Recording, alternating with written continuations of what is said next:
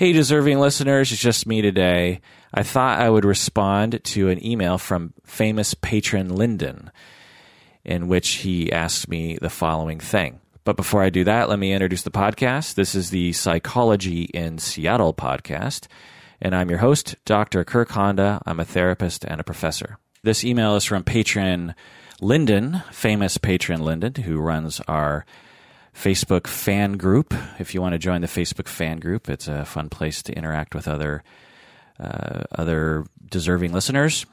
Uh, and patron Lyndon says, "Hi Kirk, you've talked a few times about how many counselors don't know enough about particular topics.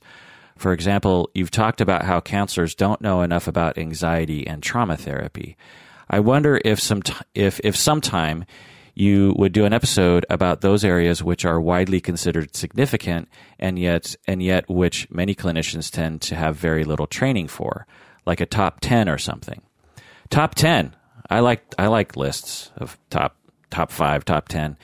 Uh, so here we go. This is my top 10 neglected areas of knowledge within the field of psychotherapy. Yeah, number 1, trauma therapy and PTSD and dissociation. I'm kind of lumping all those things in, into one.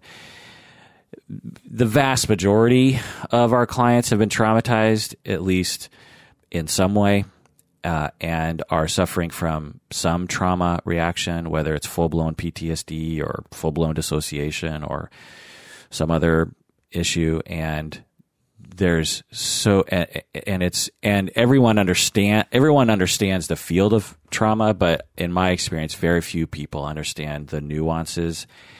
And many clinicians are actually uh, providing therapy that is not only just ineffective but maybe harmful to clients.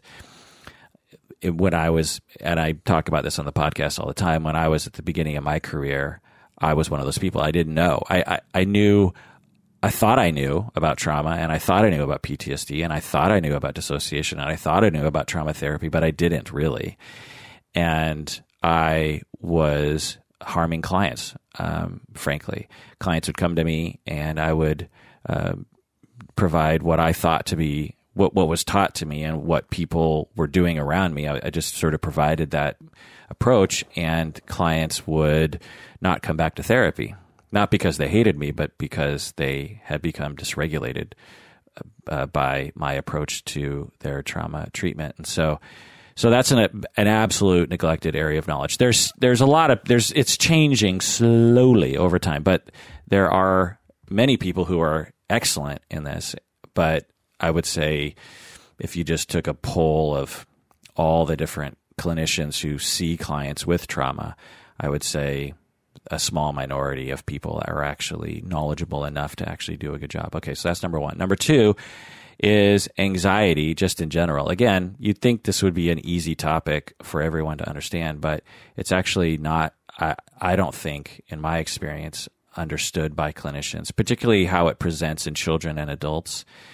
So it's, um, I mean, in, in terms of uh, the the way it presents. If someone comes to you and says, "I'm anxious," then I think a lot of therapists probably know what to do. But a lot of people don't know they're anxious or they don't know how to describe their anxiety or something, particularly kids, right?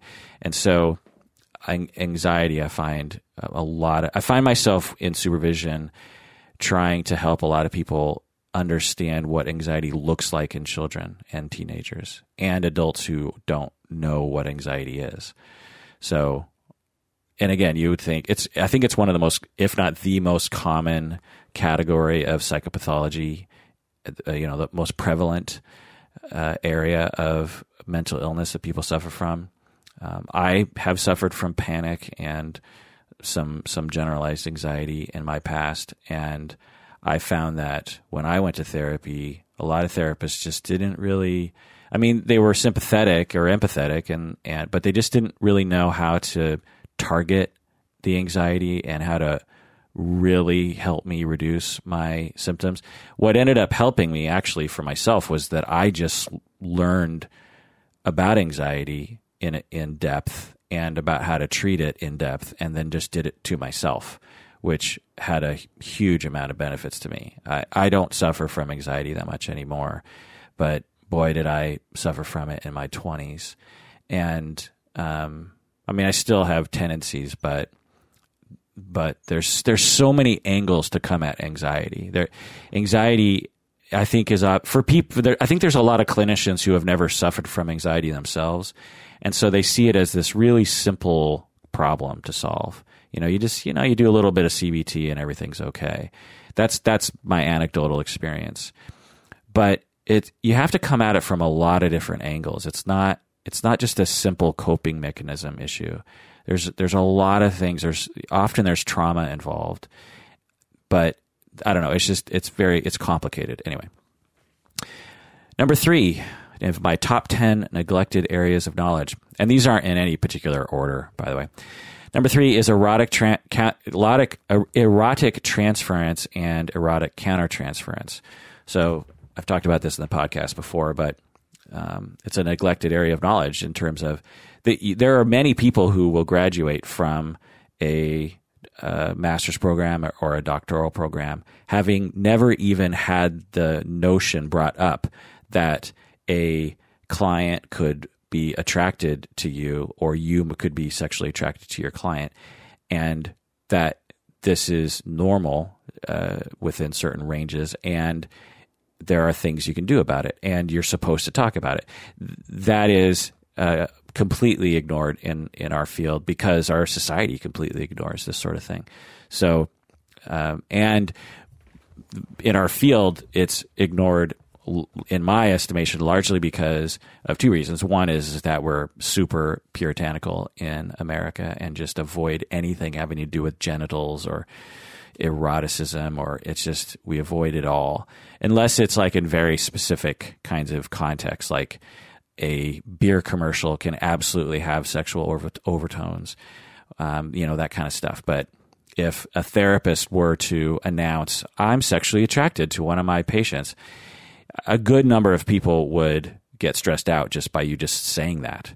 But of course, we're human beings. Of course, it's going to happen, right? And so, and by not talking about it, then it results in bad things. Um, you know, we're we're humans. We're not robots. There's it's normal to you know have a crush on somebody. It's just it's what you do with it. And so so one reason is just our puritanical. The other side is that we have this we have this very adolescent black and white um, understanding of what creepiness is, for lack of a better term. And so if and, and I've actually experienced this before with trainees and supervisees and other therapists. If if if someone starts talking about erotic counter, uh, erotic countertransference, meaning that the therapist has erotic feelings for a client, a good number of people, clinicians, you know, these are these are professionals. A good number of, of these professionals will sort of giggle and make like a creepy, you know, oh, that's creepy.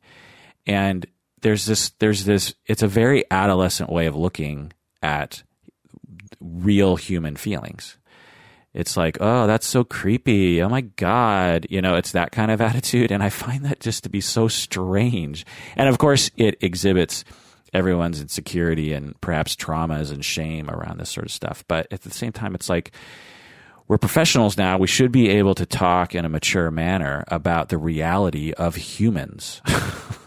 so, anyway, number three, erotic transference, erotic countertransference. In my top 10 neglected area of knowledge. Number four, how to find and understand research.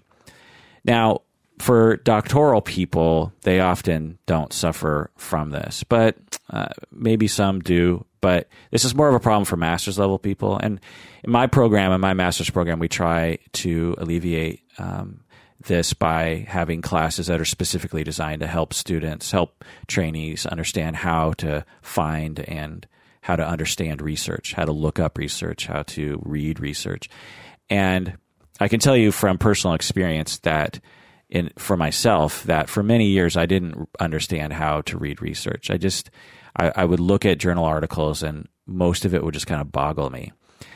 At this point in my career, after getting my doctorate and after uh, my dissertation and after writing, you know, or working on books that have a lot of uh, research that I'm reviewing, and just having read literally, I don't know, tens of thousands of journal articles, you you realize that there's a format to it, and so you I can read journal articles a lot faster now. I can sort of skip around the the article and figure out what I need to look at. Um, whereas before, I was just like, "What is going on?" You know, and so uh, I, I feel like that's a neglected area because all of us clinicians should be using empirical evidence to guide our assessment and treatment of humans it doesn't mean that we have to be uh, rigid to manualized treatment uh, modalities, but at the very least, we should be familiar with research. For instance, every clinician, in my in my opinion, if a client comes in and say, you know, the client is talking about um, anorexia or non-suicidal self-injury or something, it, every therapist after the session in my opinion, should should immediately go to the literature and just either refresh themselves about what the literature is saying and the, the treatment that is recommended regarding that. But, or if they don't know much about it, they should definitely look up the literature. And this means that you have access to journals, which means you have to pay money to have access. Now, I'm a professor, so I have full access to everything, which is, um, you know, a huge benefit to, to my life. Uh, but um, and you know, full disclosure, before I had access, there was a time when I wasn't teaching, and full disclosure, I didn't subscribe to a service that provided me with access to journals. So I'm I'm just as guilty as this. And in fact, I think I was did I mention this? I think I did. Before I got my doctorate, I was woefully yeah, I already mentioned that. so I'm not I'm not saying that this is anything that I wasn't, um, you know, uh, neglectful of. Uh, I, I think it's part partly a problem of our profession in that we don't help people enough to understand research and to understand how to use research in their clinical work. I think that it, you know, for me, and I'm guessing for a lot of other clinicians, it's just so daunting and there's so much confusion and, and self esteem problems as you approach something that you're not very good at in terms of reading research that you just avoid it, which is what I did anyway. So that's number four. Number five on my top 10 neglected areas of knowledge how to handle difficult clinical moments. My dissertation was on the experience of difficult clinical moments for seasoned psycho- psychotherapists. And they told me that they felt afraid and confused. So there are difficult moments while you're working with a client. You know, they might start yelling at you or they might have a meltdown or something difficult happens in session. And then what happens for the therapist? Well, they almost universally said that they felt afraid, like like terrified, uh, deer in headlights kind of a, uh, situation, confusion. They often felt inadequate.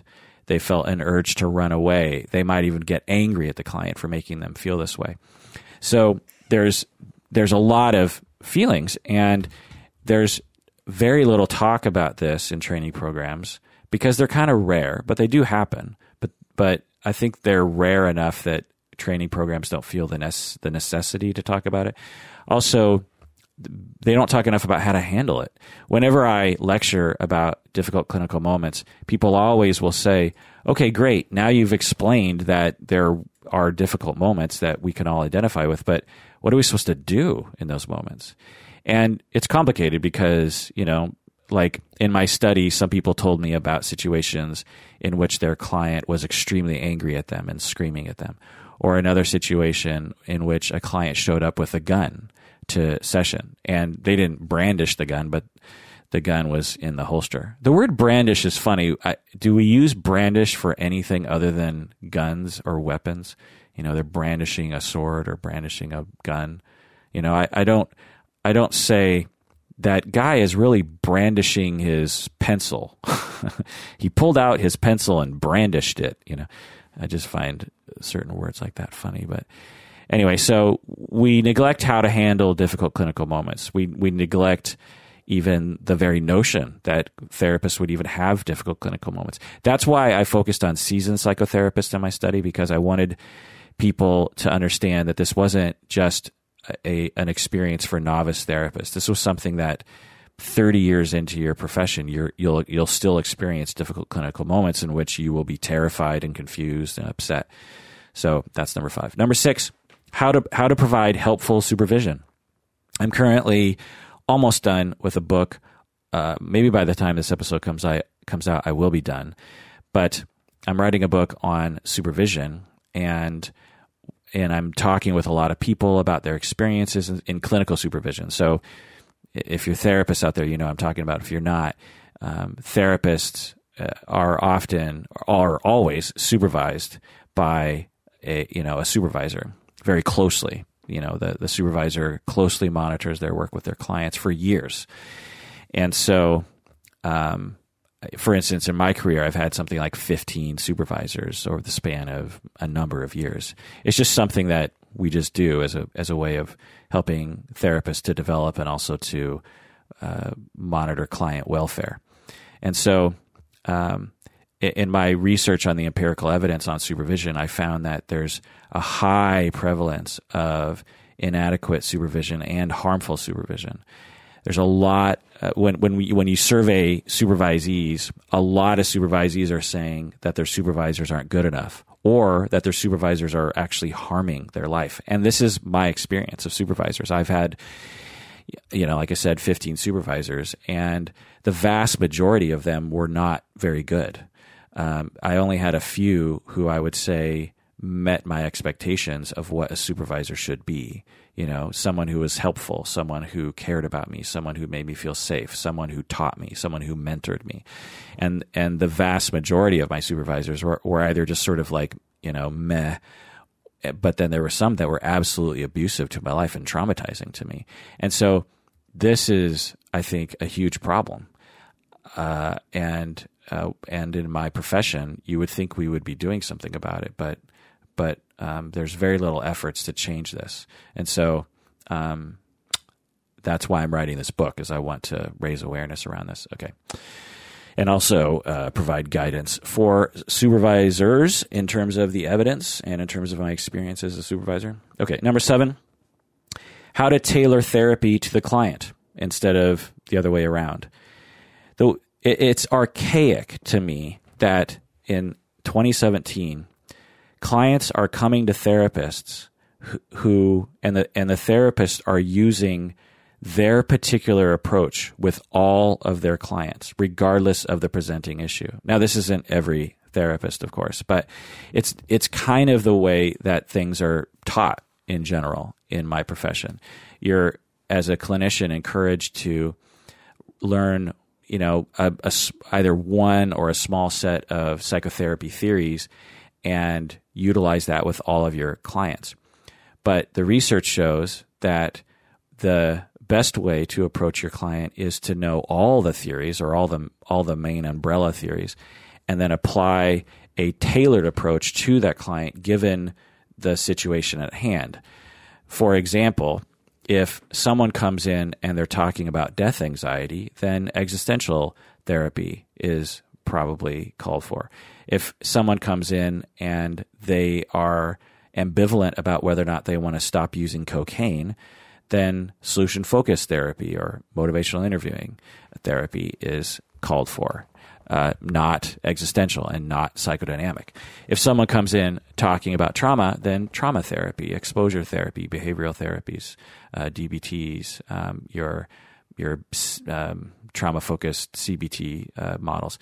If if someone comes in and they want to explore their relationship issues uh, that they've exhibited throughout their life. Then psychodynamic, interpersonal therapies are called for, and and so on. Okay, um, a, a teenager comes in and and is not doing well in school, but after a quick assessment, you figure out there's a lot of conflict in the home. Well, then family systems theories start to uh, be called on. So the the issue is, but the way it is now is you have people who are who are cognitive behavioral therapists and therefore use cognitive behavioral therapy with all of their clients. And I find this to just be atrocious. If uh, in the medical, and I, you know, I talk about this sometimes, but it, in the medical field, imagine if this were true. Like you have a cold and you, and you go to a, a, a doctor, a physician, and the physician is a surgeon. And so the surgeon decides to do surgery on you because you have a cold. Well, that's absurd, right? the the physician should should know no this this particular presenting problem of a cold requires a, not surgery. It requires a different intervention. Or you go to a physician for headaches but that particular physician is real is a you know a foot doctor and so that doctor puts you in a in a in a brace for your foot as a way of trying to cure your headaches.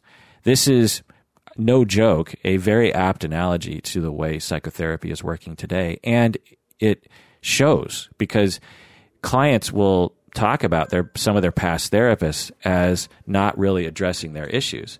And I think part of it has to do with this.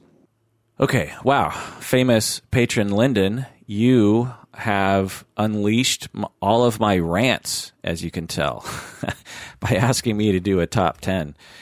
Um, yeah, if other people want to know other top 10s, I, I kind of like this, uh, this, this model here. All right. Um, so, so again, number one, trauma therapy, PTSD, dissociation. Number two, anxiety. Number three, erotic countertransference and transference. Number four, how to find and understand research. Number five, how to, how to handle and how to identify difficult clinical moments.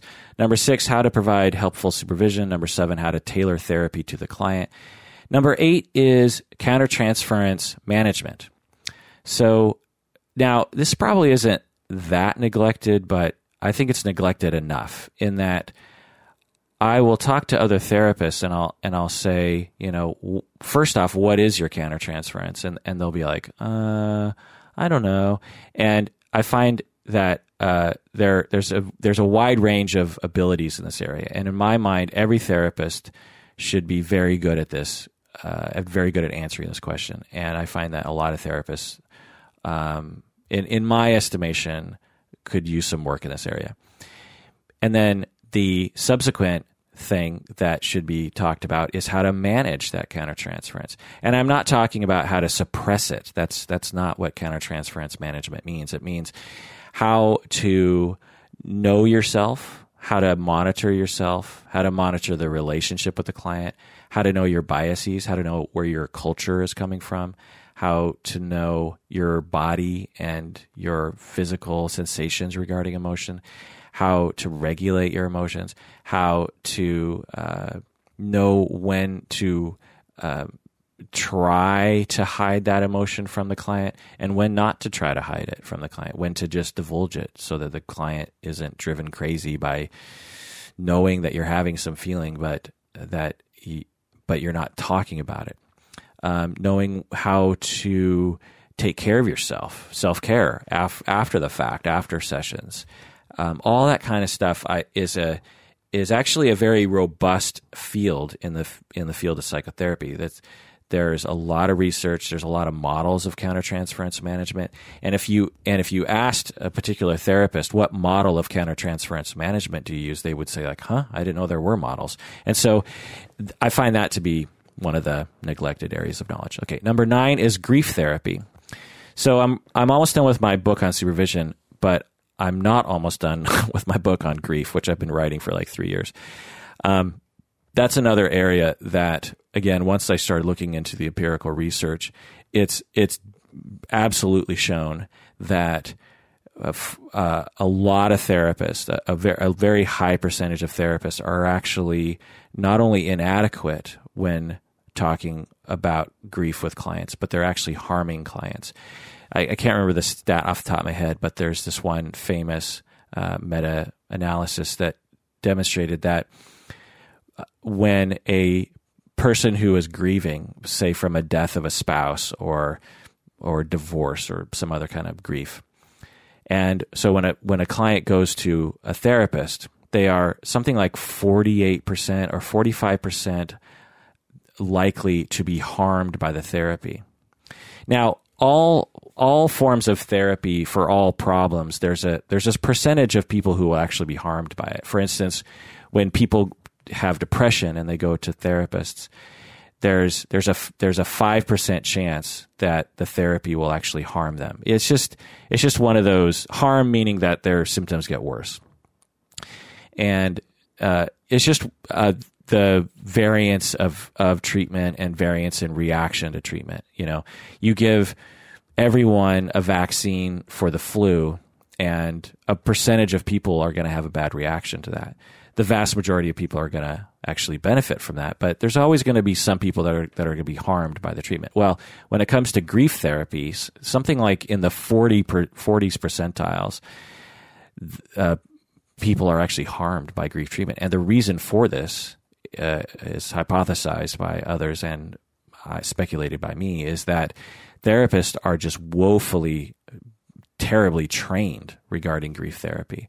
Be- they're not uh, given, again, as with other topics that I've talked about, you could graduate with a doctorate or a master's that uh, in the clinical field and not have taken any course in grief therapy and it's a very and not have even ever talked about grief which is just so strange, right? That you could take, you could graduate with a doctorate or graduate with a master's in the clinical field, and having never taken a class on trauma, having never taken a class on countertransference, having never taken a class on grief therapy. It's, it's bizarre because grief and trauma are the most common things that people suffer from, in my estimation, that people come to therapy for.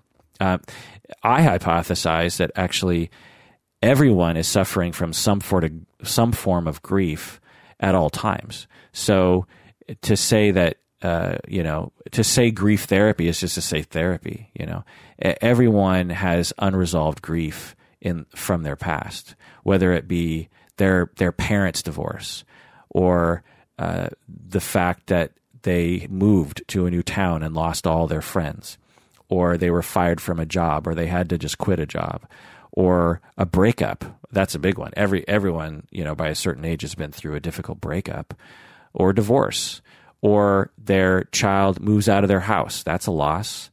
Or they I don't know, there's just, you know, or a pet dies, right? So when you when you add up all those losses, by the time you're 25 and forward, you will have suffered from at least one, if not a number of them in a very significant way. And I find that most people have have not been given the opportunity to properly grieve those losses. That you know they're they're devastating. And I've also known a lot of people who come to me and after investigating, I figure out that they have a a grief and a loss that they've been suffering from for decades. And and there's nothing wrong with that. It's just like the the the you know like they're they were very close to their mother and their mother dies and you know and for decades after that, they're still in pain about that. And I've what I've discovered is it's just very normal. Whereas a lot of therapists think, "Oh, what's wrong with that person?" So uh, there's a lot of misconceptions about grief. And once I finish that book, I'll be talking all about it. But anyway. Number 10, social constructionism and how therapists have an ideology or a way of thinking that must be acknowledged. Social constructionism is to me such an obvious topic that should be known to all of us, but it's something that for whatever reason is just not discussed enough. I, am guessing it's because it's it's hard to understand. It's sort of esoteric in some ways, but in some ways it's really just not. Um, so, and it's related to countertransference. But anyway, so social constructionism uh, and uh, the other related fields, um, postmodernism, um, you know, uh, cultural relativism, these these sorts of things, I think are so crucial for therapists to at least have some grasp of. Uh, otherwise, they are at risk of really misunderstanding a lot of situations, and and either being not so great to their clients or even potentially harming their their clients. Now, I couldn't relegate myself to ten famous patron Lyndon's, so I have to give two more. Number 11 is how to keep proper records. I can't tell you how many times I, uh, so I, you know, for those who listen to this podcast, you know that I'm one of my most favorite Schadenfreude things to do is to read these case studies of other therapists being sued by clients for doing bad things. And one, and without fail, uh, I, think, if you know, uh, at least the majority of the time, one of the major problems that these clinicians will have that will result in them being sued successfully is that they weren't keeping proper records and or they wouldn't hand over their freaking file when it was requested like they're supposed to. And so uh, and when i talk with other clinicians uh, experienced clinicians uh, i find that a lot of them just don't really understand the the implications of what their file is. Um, and they uh, and it's not because they're stupid. It's because they're just not told. They're not taught. And um, I, I, find that and, and, to be honest when i was a younger supervisor i thought i knew what a good file was supposed to look like but i didn't really. And so i was actually teaching people how to do files that were I just didn't know. And so it's just hard to find guidance in our field around what exactly are the factors that play into keeping good records as a therapist to to protect yourself and to do good by the by the client. Um, a lot and, and a lot of the problems actually emerge from agencies because most, if not all, therapists will begin their career at a mental health agency. And these agencies have very particular factors at play that affect the way that they keep files. And one of the factors, which is very different from other venues like private practice, is that the clients don't have much power. The, the clients who typically go to mental health agencies are uh, marginalized groups. They're immigrants, they're ethnic minorities, they're poor, they're they're just marginalized groups who who don't have much power. And so what ends up sort of happening at these mental health agencies is the the way that the records are kept, they don't necessarily respect the clients very much because the clients never know that they can actually complain or if they do complain, they don't know who to complain to, or if they do complain to the actual right person, they're not respected. And so there's this there's this kind of shift away from honoring the confidentiality of the client, honoring the wishes of the client, honoring the autonomy of the client. And I see this all the time where uh, clinicians will emerge from that mental health service uh, world and they'll enter private practice and then they'll hire me as their supervisor. And I have to spend a lot of time reorienting their mind to putting the client first. Because if, you know, there are certain things you have to have in the file regardless of how the client feels about it. But nothing should be in the client file that is going to piss off the client, right? I mean, uh, presumably what you're doing, I mean, unless you're in a super adversarial relationship with the client, which can happen at times uh, under certain circumstances, like they're court ordered or something.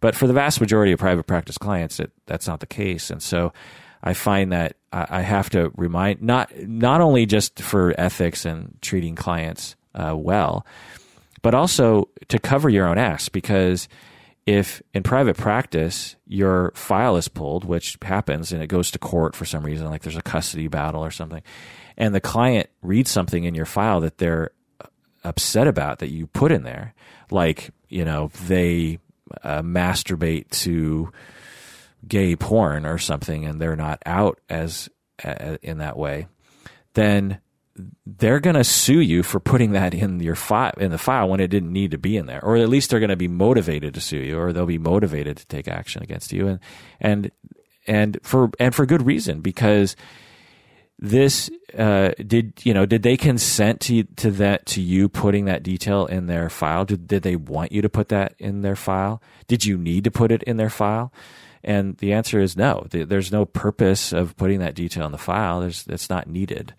Um, that's why we have psychotherapy notes, which actually are in a different file, which don't get pulled when you actually uh, have your file pulled, which is all written out in the HIPAA rules. And so I, I find that I have to really beat this into people, and it takes actually a long time uh, for me to uh, convince people of this of respecting clients. It's just a weird thing, you know, because in these mental service agencies, again, I'm I'm being very general here, and uh, I'm sure there are agencies who don't do this, but and I actually know there are agencies who do. But it kind of depends on the supervisor that's on site there. But in general, these uh, these mental service mental health service agencies they just take a, a very relaxed sort of point of view on that. Anyway. And my last one number 12 is the importance of the relationship.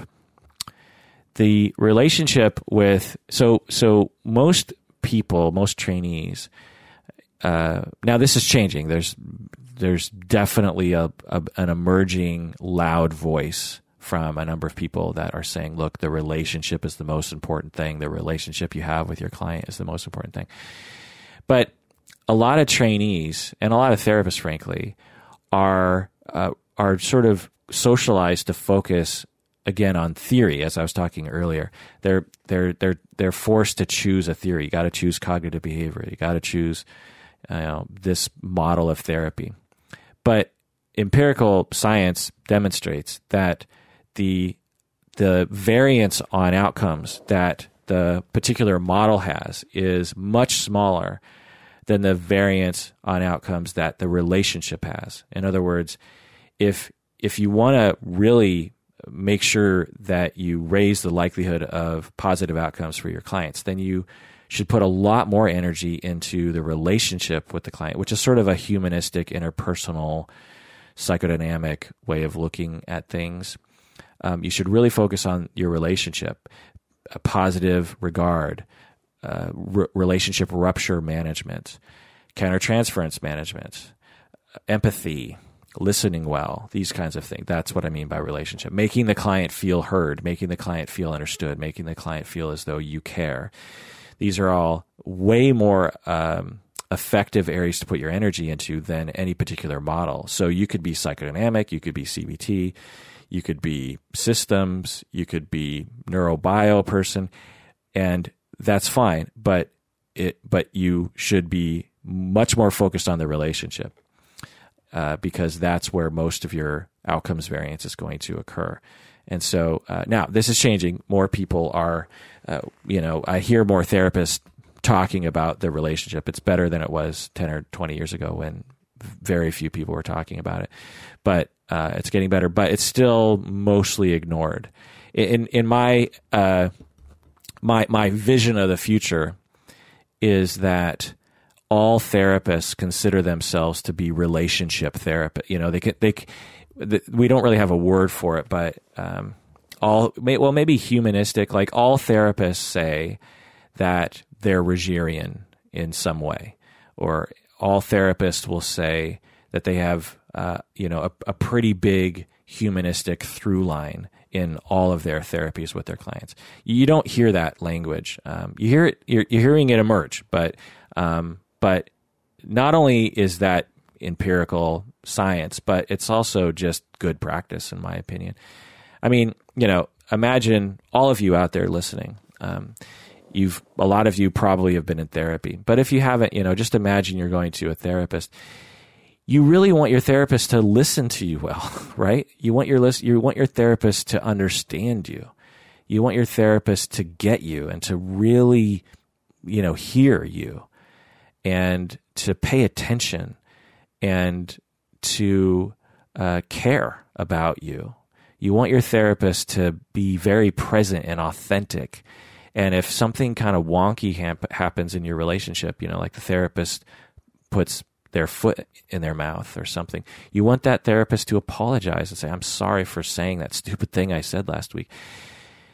That is the baseline for any therapy to occur, regardless of what the problem is. It doesn't matter what the problem is. You need that relationship first. And for many people, for many clients, that relationship is the therapy because it heals the relationship um, problems that they experience as children and that sort of thing. Okay, so that's my top 10 or 12 neglected areas of knowledge. Number one, trauma therapy, PTSD dissociation. Number two, anxiety. Number three, erotic transference, countertransference. Number four, how to find and understand research. Number five, how to handle difficult clinical moments. Number six, how to provide helpful supervision. Number seven, how to tailor therapy to the client. Number eight, countertransference management. Number nine, grief therapy. Number 10, social constructionism. Number 11, how to keep proper records. And number 12, the importance of the relationship. So thank you, famous patron Lyndon, for letting uh, for suggesting this topic and uh, giving me a chance to rant into a microphone while I sit alone in a room all by myself, ranting to myself and listening to myself in these headphones that I'm wearing right now. All right, well, that does it for that episode of Psychology in Seattle. Thanks for joining me. Please take care of yourself. Let me know what you think about this episode. Uh, and take care of yourself because you deserve it.